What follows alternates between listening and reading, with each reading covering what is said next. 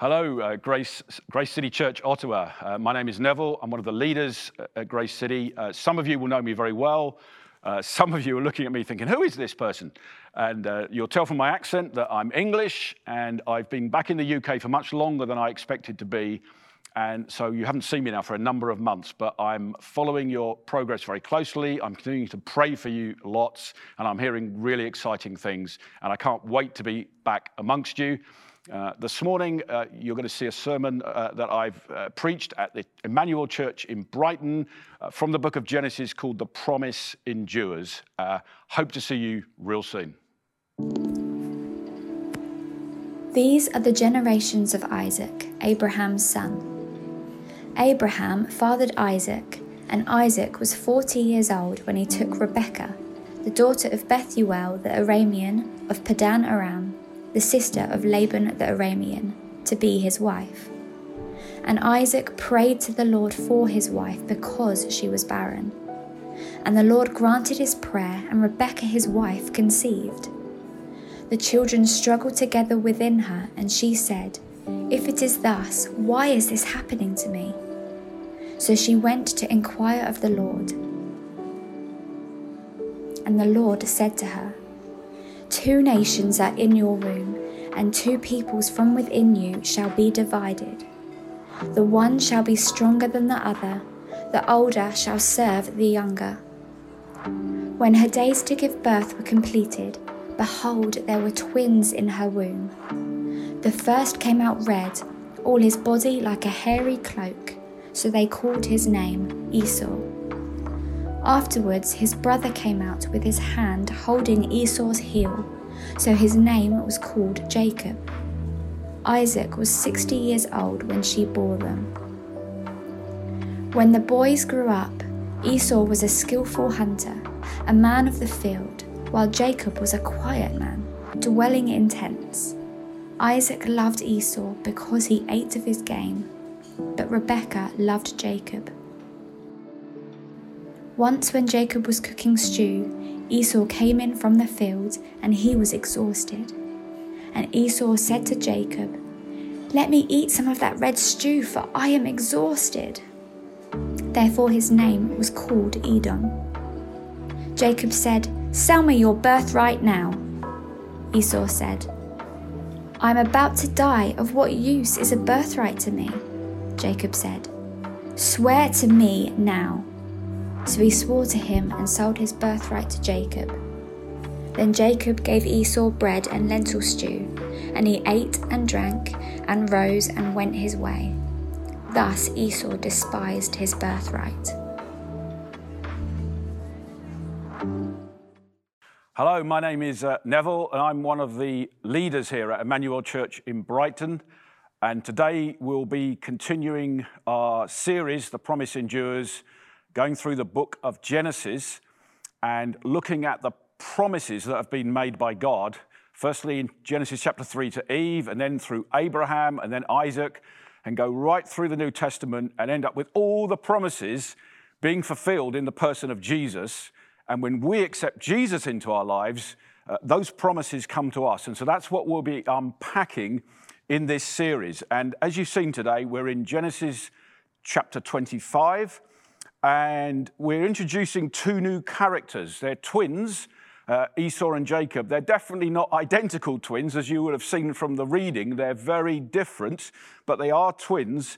And this story is about their birth and Esau's rejection of his birthright. And you might be thinking, uh, what a strange story. As you've heard this read to you this morning, what has this got to do with my life in the 21st century? Uh, makes no sense at all, but the Bible makes some startling claims. The Bible says it's all very vitally relevant to our lives, and even ancient stories like this that seem a little strange uh, they're very, very powerful for us. They can shape us, they can change us, they can help us. And so I want us to grapple together with this slightly strange story this morning and apply it into our lives and believe that the Holy Spirit will come and, and work on us as we, as we do that. So, the key decision here in this story and in the passage is Esau's decision to give up his birthright, and it is tragic. It, it, it is a very sad story, actually. It's serious in many ways. The Bible doesn't say that Jacob's trickery is the key thing. See, the Bible could have read Abraham, Isaac, and Esau, but it doesn't. The, the story is Abraham, Isaac, and Jacob. So this is tragic what has happened here. Uh, it, it, it says that he in verse 34, he despised his birthright. He gave it up. He, he, he counted it as no value. Uh, and I guess the, the, the, relevance for us today might be that we might say, I guess, Jesus doesn't really mean so much to me. Or, yeah, I, I, I, know, I know Jesus, I've kind of received Jesus, but it's not really that important. I can go after other things. It's not really the most important thing. If I, if I kind of put Jesus as relegate him to the second division, as it were, or uh, he's not number one in my life, it's okay. He'll, he'll still be around. It's not that important. That's kind of the equivalent today for us as we seek to follow Jesus and understand what the Bible's saying in the 21st century.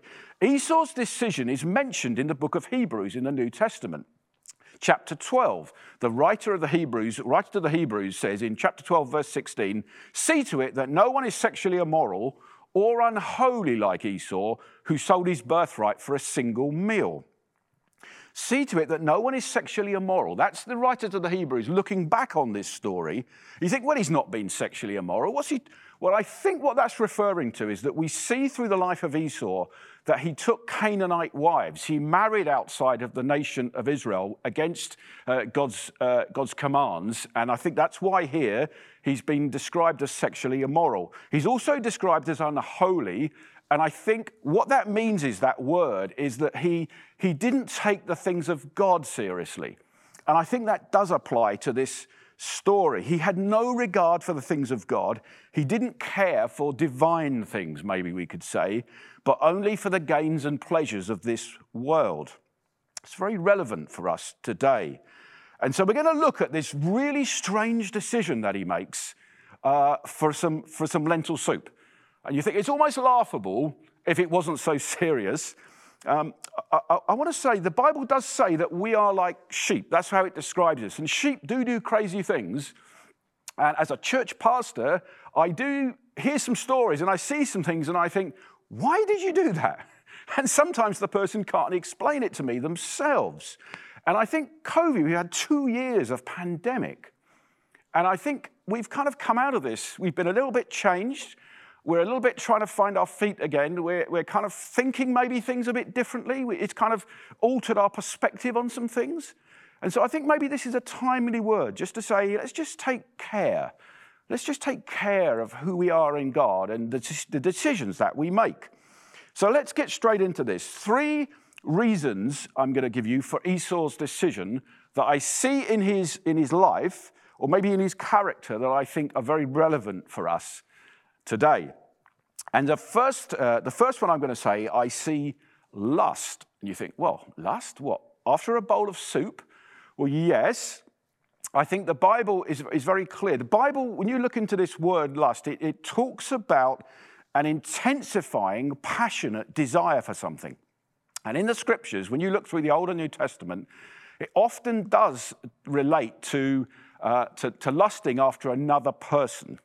But it also does relate to food. It definitely relates to power, can relate to other things. See, I could have, I could have used a different word other than lust. I could have said uh, the kind of the mentality of I must have that thing now.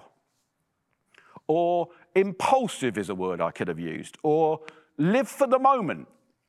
Or uh, I have something in me that demands immediate gratification. I'm not prepared to wait. All these words sum up the same thing. Okay, I'm using the word lust, but it means intensifying passionate desire that we could also say, I'm impulsive or I'm living for now, I'm not prepared to wait. See, let's, let's go through this. We'll, we'll go to verse 30. He says, uh, Let me eat some of that red stew, for I'm exhausted. And th- there is a strong sense here of the give it to me now. The Hebrew word to, to let me eat is literally translated to swallow greedily. so, what he's really saying, I, I want to swallow greedily that red stew, and I want it now, and I'm going to eat it fast, and I'm going to eat it all because I'm starving and I'm not going to wait. That's what it could have read. But it says, let me eat some of that red stew. We can miss some of the passion here, I think. He's saying, I want that now. I must have it now. And you could be hearing this thinking, well, does that apply to me? I think as you listen to this, there may be three types of people. There may be those of you that are going, oh, okay, I know exactly what you're talking about.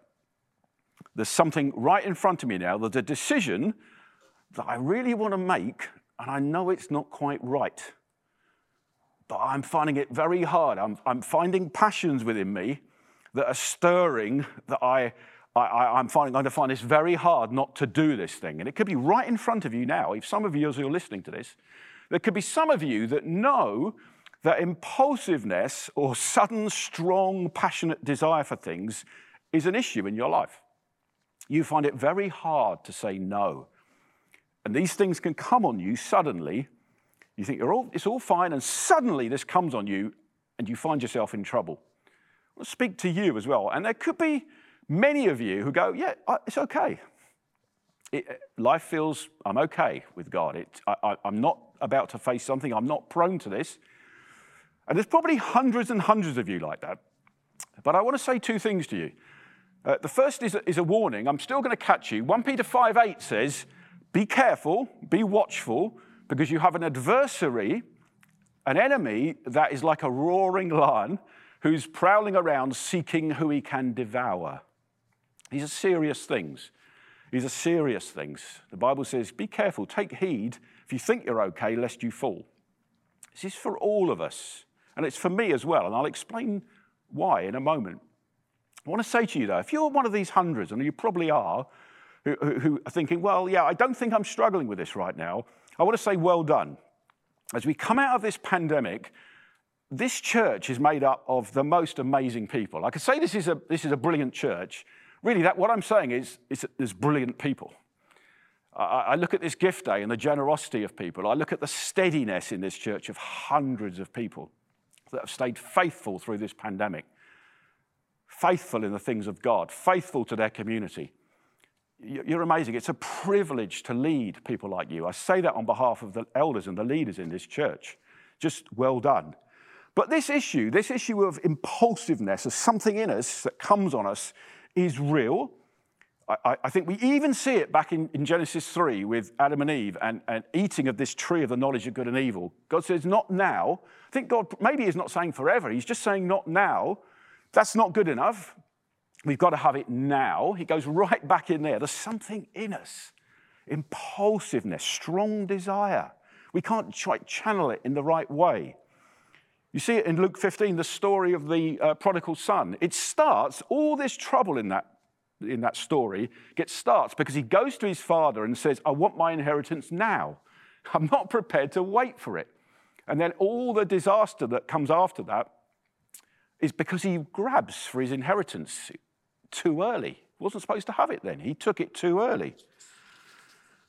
See, look at Matthew 4. Jesus is tempted in the wilderness by the devil. I think it's instructive for us. He comes to him after 40 days when Jesus is tired and weak, after fasting 40 days in the wilderness, comes to him and says, uh, If you're the Son of God, command these stones to become loaves of bread. What's going on there?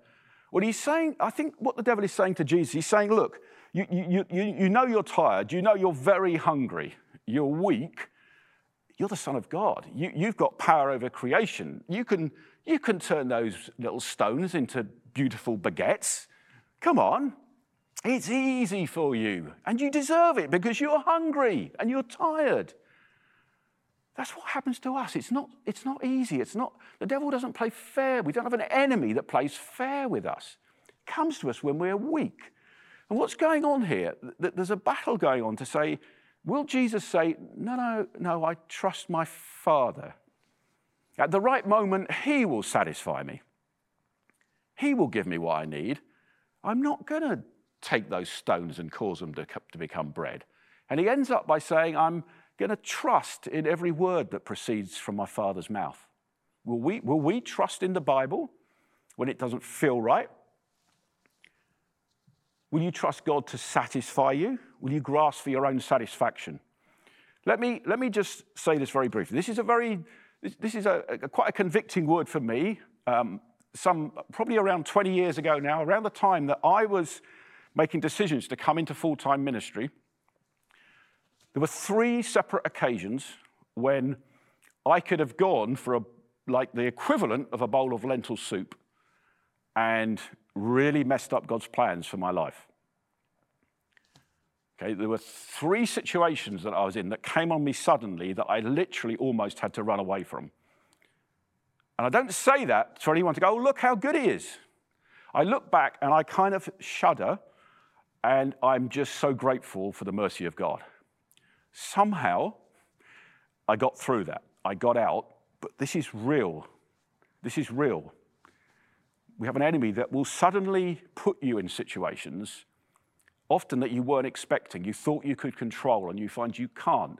And I'm not saying here, I'm not saying today is the equivalent of you lose your birthright as Esau did. I'm not, we're not teaching you can lose your salvation, but what I am saying is you can really, really mess up God's plans over your life.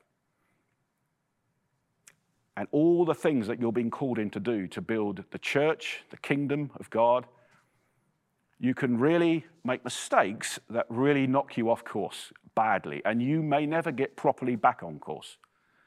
It's a, it's a serious thing. So, lust, this sense of the moment coming on me now, satisfy my needs, is real. And we've got to learn to deal with it and trust in our Heavenly Father. That's the first thing, lust I see in Esau. The second thing, I must move on quickly. False narrative. What do you mean here? Well, Jacob, next verse, verse 31, Jacob says, Sell me your birthright now. Sell me your birthright now. And you think, what a crazy thing to say. What's, what, what's Esau? Is Esau going to tell him to get lost? Verse 32, Esau says, uh, I'm about to die. What use is a birthright to me? And I still look at that now and I think, what is that? What nonsense. See, he's obviously not about to die, is he? What do you mean he's about to die? It's a complete emotional overreaction. He's not about to die. He's not about to die of hunger. That's what he's saying. I'm about to die of hunger. What use is a birthright? If I don't eat that lentil soup, I'm not even going to make it through today. Well, yes, you are, Esau. It's probably you just haven't eaten since breakfast. Your last meal wasn't two months ago. You probably had breakfast and you've not eaten since, and you've been working hard today and you're hungry. But you're not about to die. See, I think in our culture today, we can be a little bit prone to this. Maybe it's social media. We can be a little bit dramatic. A little bit dramatic. I, I often hear things like, I can't survive, or I can't cope anymore. And, and, and me wrong, sometimes people are in desperate situations. But often when someone says that and I unpack things, I think, well, you probably can survive and you can cope with help. You can.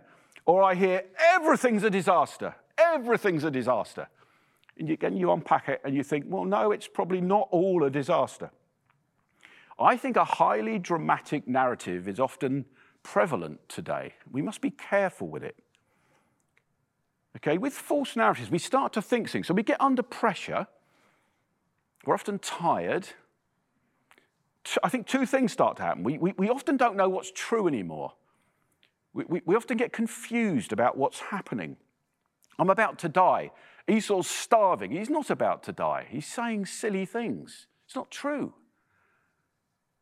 You see, we can get an emotional response of, I deserve this. this is, we can start to justify things we want to do. So, so Esau justifies his eating of, giving up his birthright for the lentil soup because he's about to die. He's just he's saying, look, woe is me. Woe is me, I'm going to die. And we can get into that. It's like, it's like we just feel so sorry for ourselves. You don't understand how hard it is right now. If I just do this, it's okay. It's just everything's so tough. Just give me a break. So it's a narrative that can start to play in our minds. Shortcuts are okay. It's not so bad. No, no, be careful with shortcuts. Let's go back to Matthew 4. Jesus is tempted again by the devil, and he says, uh, he takes him up to a high place, a high mountain, and shows him all the kingdoms of the world. And he says, All these I'll give you if you fall down and worship me. All these I'll give you. you think, this is subtle. So, what he's saying is, the, remember, the Father has already promised Jesus all the kingdoms of the world. And the devil's saying, You can have the same thing, Jesus. And he's saying, Oh, you don't have to go through these, this pain, this rejection, this betrayal, this ministry, three years of pain. You don't have to go through it. You can, you can get this now. Very attractive. The big difference is he's, he's going to end up with a different master. It's the same in our lives. We, we, can, we can think, this, this little shortcut, it'll be okay. It'll be okay. I'm going to end up in the same place I was going to end up anyway. I'm just going to get there a bit quicker. It's okay. But you'll probably end up with a different master. Be careful. Be careful of the narrative that forms in your mind that justifies things. Say one more thing on this. This is very prevalent, I find today, is no consequences. So we can build up a story that says, do you know what? I don't really think there's any consequences. I think it'll be okay. We, we talk ourselves into it. It's like, uh, it's like you can have this, this, you can have this soup, whatever that might be for you. You know what that is for you. You know what you're prone to. You know what can happen. It can be a relationship. And you think, well, I'll, I'll just, it'll be okay, this relationship. It'll work out. Maybe I'm not really supposed to do this, but it'll be okay. It can maybe be just cutting a corner in business. Could even be getting some revenge on someone because you think it's not fair. Unfair. And we kind of joke, we think it'll be okay. We teach grace in this church. Grace, God forgives. And yes, He does forgive. So, whatever I'm about to say to you now, He does forgive. Okay, I'm not denying that. God does, He's faithful and just if we confess our sins. But there are warnings. So, when we go back to Hebrews 12, the story of Esau, you remember we started with that. It also says one more, it says one more verse about him, verse 17 of chapter 12. It says about Esau, For you know afterward that when he desired to inherit the blessing, he was rejected. Oh, for he found no chance to repent, though he sought it with tears. Friends, this is not happy for me to preach this to you. But I want to I want to warn you. It's my duty as someone who speaks from the Bible to warn you. That's what the Bible says. It's, it's looking back on Esau. He gives up his birthright for a bowl of soup, and it sounds like he bitterly, bitterly regrets it, tries to put it right, finds he can't put it right. You see, we can have this narrative of maybe I'm just giving God a break. It's okay, I'm just going to give God a break. Just don't be so heavy on me. Or I'm just trying this relationship. Just going to give it a go. Uh, probably not great, but it'll be okay. We, grace, you teach grace here. It'll be okay. God will, it'll all be, it'll all work out. Or, yeah, I'll just come back later. See, I want to say, I want to plead with you and say to you, you're making decisions that will shape you. You start to become a different person. You don't stay the same person. You maybe can, you can protect yourself to some extent, but you make decisions. You can't protect your heart. You can't protect your emotions. Maybe you do, and God's merciful and He brings you back, but you'll come back maybe with a few scars in your emotions. Maybe you'll come back a bit harder. God's able to do amazing things, but don't assume it'll all be okay. You won't quite come back the way you were. You can't undo decisions that you make. They're never neutral, they're never without cost. They're never without consequence. They affect you and they always affect others. Okay, it's important to say that here. There's a warning in Hebrews 12. He's trying to, Esau's trying to put it right with tears. I want to say to you, God is merciful and gracious. But don't make crazy decisions thinking it'll just be okay. Probably won't be okay. And it probably won't just be okay for you. Even though God is the master of restoration, these things have impact on us. They have impacts on other people. So don't become over emotional or over cold hearted, I would say, and rational about things. That's the narratives that can build up. Let me finish with this. So we've looked at, last, we've looked at false narrative, both very prevalent for us today. We talk about spiritual blindness. Verse 32, we've read it already. Uh, he's saying, I'm about to die. What use is a birthright to me? You see, Jacob is the, the deceiver here. But he sees far more clearly what is most valuable than Esau. He's the deceiver, but he, he, he understands what's going. He understands what's really spiritually important here. You see, the, the, the, birthright would have given him probably more money, more inheritance, more power, more status. You see, it says it's frightening. Verse 34 it says that Jacob gave Esau bread and lentil stew, and he ate and drank and rose and went his way, and thus Esau despised his birthright. It's relevant for us today. You See, we need God to open our eyes to see spiritually. My friends, maybe you're listening to this today and you're still asking questions about who Jesus is. And that's great. We, we love having people among us who are searching for Jesus. You might have a lot of questions. You may be on the Alpha course. You might be coming this morning with your questions. We love as a church, we love having people amongst us asking questions about Jesus. But you, you, you see, you can't take an exam a written exam to become a Christian. You, you can't work it out by logic, just by intellectual thought.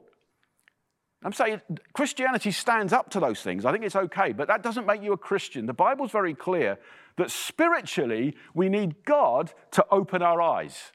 It talks about taking scales off our eyes because we can't see clearly. So the Holy Spirit comes and suddenly we see, and that's my story. That's what happened. I wrestled with things for years and suddenly, oh, I see it now. Spiritual blindness. Esau is just blind. He doesn't understand the spiritual significance of what he's doing. My question to you this morning. We draw to a close. Have you seen the glory of what you belong to as a Christian? talking to you as those that would say, Yeah, Jesus is my Lord and Savior. Have you seen the glory of what you belong to. Do you understand that the promise that we're talking about right the way through this series, that runs through the book of Genesis, through the Old Testament, is fulfilled in the person of Jesus Christ? Do you understand that it endures and lasts to you when you accept Christ as your Savior and Lord? Have you seen the blessing that's come to you? See, I'm not telling you this morning to try harder. I'm not telling you this morning to think, even to think better, or just to be a better person, or you make sure you say no to whatever it is. Come on, get strong.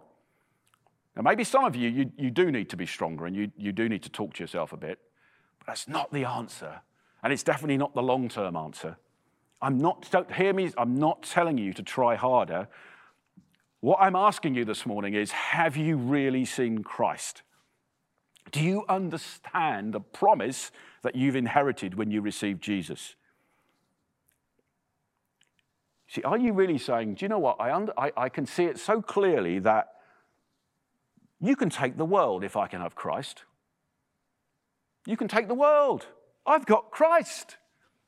That's what we're talking about here, friends. This is this is the wonder. I, I know I've said some difficult things this morning, but what I'm about to say to you is wonderful. So I'm not saying try harder. I'm just saying if you see Jesus for who he really is and what you've received, you're not going to give it up for some lentil soup. And whatever the equivalent is for you, that might be a relationship. You're not going to do it.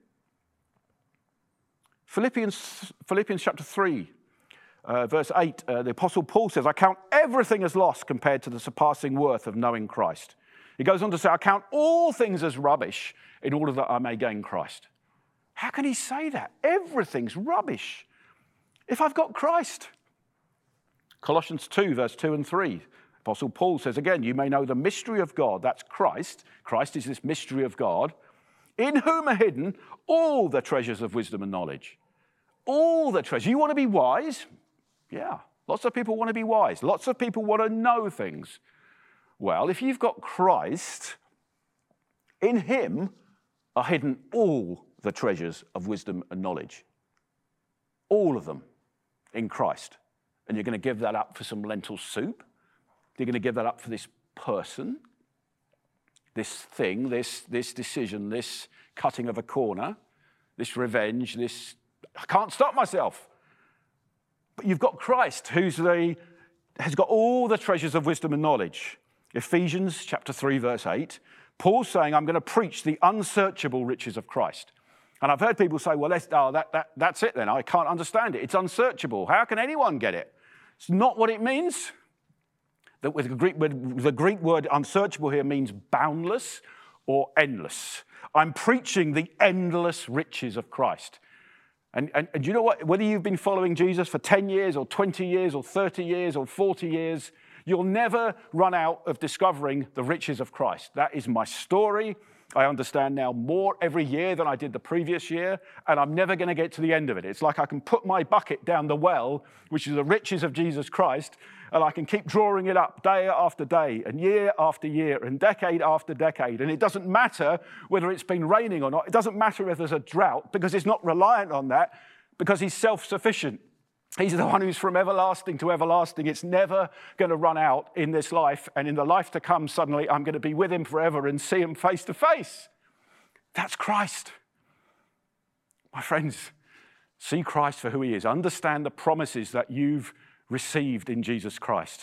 Don't give it up for something so, so much less. I'm going to finish. I want us to watch together a, a clip of our sermon from someone called Dr. Lockridge. He was a pastor in America. You're going to hear, he's actually going to hear his voice. This is from 1976, I believe he preached this. It sounds very American. It's, it's, it's, you can find it on YouTube. It's not a video we've done as a church ourselves here. Uh, there's a lot of music and it kind of gets very emotive. I'm, I'm not worried about that. Just listen to him, listen to his description of Christ, see the words on the screen, and understand that's your inheritance. That's what, that's what the promise is to you. My friends, please, please, please, if you know you're struggling in this area, go and get help with someone. Don't be someone that gives this up, gives this Christ up for some lentil soup. The Bible says, my king is the king of the Jews. He's a king of Israel. He's a king of righteousness. He's the king of the ages. He's the king of heaven. He's the king of glory. He's the king of kings. And he's the Lord of lords. That's my king. I, I wonder, do you know him? my king is a sovereign king. No means of measure can define his limitless love. He's enduringly strong. He's entirely sincere. He's eternally steadfast. He's immortally graceful. He's imperially powerful. He's impartially merciful. Do you know him? He's the greatest phenomenon that has ever crossed the horizon of this world. He's God's Son. He's a sinner's Savior. He's the centerpiece of civilization. He's unparalleled. He's unprecedented. He is the loftiest idea in literature. He's the highest personality in philosophy. He's the fundamental doctrine of true theology. He's the only one qualified to be an all-sufficient Savior. I wonder if you know him today. He supplies strength for the weak. He's available for the tempted and the tried. He sympathizes and he saves. He strengthens and sustains. He guards and he guides. He heals the sick. He cleanses the lepers. He forgives sinners. He discharges debtors. He delivers the captive. He defends the feeble. He blesses the young. He serves the unfortunate. He regards the aged. He rewards the diligent. And he beautifies the meek. I wonder if you know him. He's a key to knowledge. He's a wellspring of wisdom. He's a doorway of deliverance. He's a pathway of peace. He's a roadway of righteousness. He's the highway of holiness. He's the gateway of glory. Do you know him? Well, his life is matchless. His goodness is limitless. His mercy is everlasting. His love never changes. His word is enough. His grace is sufficient. His reign is righteous. And his yoke is easy. And his burden is light. I wish I could describe him to you. He's indescribable. He's incomprehensible. He's invincible. He's irresistible. Well, you can't get him out of your mind. You can't, you can't get him off of your hand. You can't outlive him, and you can't live without him. Well, the Pharisees couldn't stand him, but they found out they couldn't stop him. Pilate couldn't find any fault in him. Herod couldn't kill him. Death couldn't handle him, and the grave couldn't hold him.